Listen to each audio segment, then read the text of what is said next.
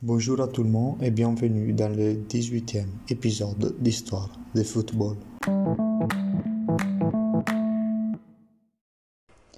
Aujourd'hui, je vais vous parler de la vie et de la carrière de Javier Zanetti. Il est l'exemple de comment un garçon humble puisse rejoindre des objectifs si importants. Il a joué pratiquement dans tous les rôles et comme ça, il est rentré dans le cœur de tous les supporters de l'Inter Milan, orgueilleux d'être représentés par lui. Maintenant, on passe à parler de sa vie. Javier Ademar Zanetti est né à Buenos Aires, en Argentine, le 10 août 1973. Il s'est marié avec Paula en 1999. Ils ont eu deux fils, Sol et Ignacio. Pendant sa carrière, il, est devenu presque italien parce que, à part une saison à Talleres et deux au Banfield, il a joué avec l'Inter et il en a fait l'histoire en gagnant plusieurs trophées depuis le 1995 au 2014. Son numéro est le 4 et il est surnommé Puppy.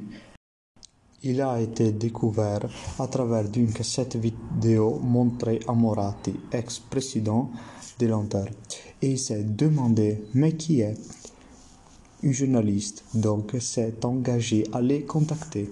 Il était un défenseur ou quelque chose de similaire, il disait, même s'il avait déjà joué en national.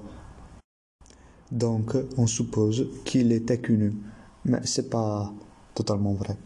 Après l'interview, durant les années, il se trouvera bien à être positionné en plusieurs parties du terrain. Depuis le principe, on peut comprendre qu'il est le symbole de l'athlète. Il ne se concédait rien de rien, toujours à dormir à la même heure, et il s'entraîne aussi pendant ses vacances. Impressionnant. Pas seulement il est un grand sportif, il est aussi un homme formidable qui aide les enfants défavorisés avec plusieurs associations. Une personne qui, en outre, a battu différents records, 75 présences en série A, le tranché avec plus présence dans ces championnats. Pendant les 2006 et les 2010, il a joué consécutivement 137 matchs avec seulement 9 insuffisants. En 2011, il rejoint le 1000 parties disputées, la première dans le dernier siècle.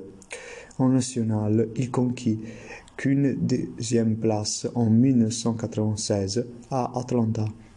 Dans les mondiaux suivants, l'Argentine n'étant pas et perd la finale de la Coupe Amérique.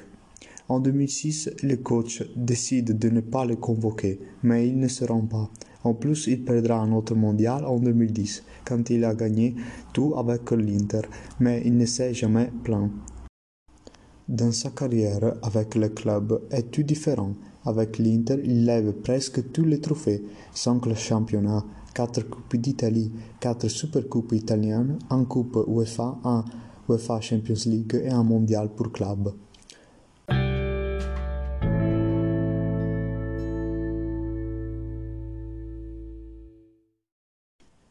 Son retire arrive le 4 mai 2014.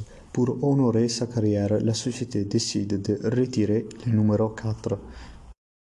Maintenant, on passe à parler des curiosités sur sa vie. Il aime chanter. De fait, on peut écouter sa voix de l'ex-hymne de l'Inter. Comme beaucoup d'Argentines, il a des origines italiennes.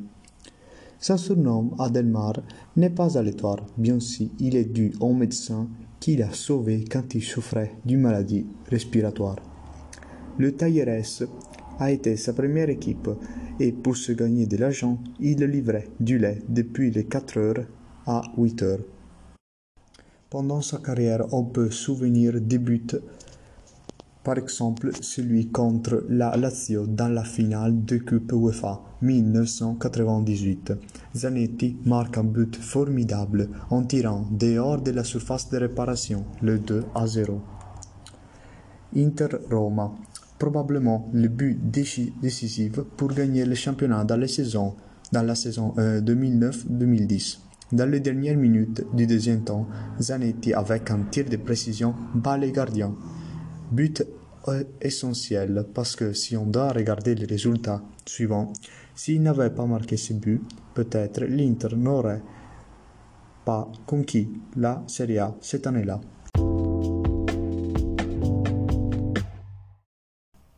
Bien, on peut dire que c'est terminé cet épisode d'Histoire du football. J'espère que vous a plu. Je vous invite à partager cet épisode, à écouter tous les autres épisodes de ce podcast et de me suivre sur le compte Instagram Histoire du football.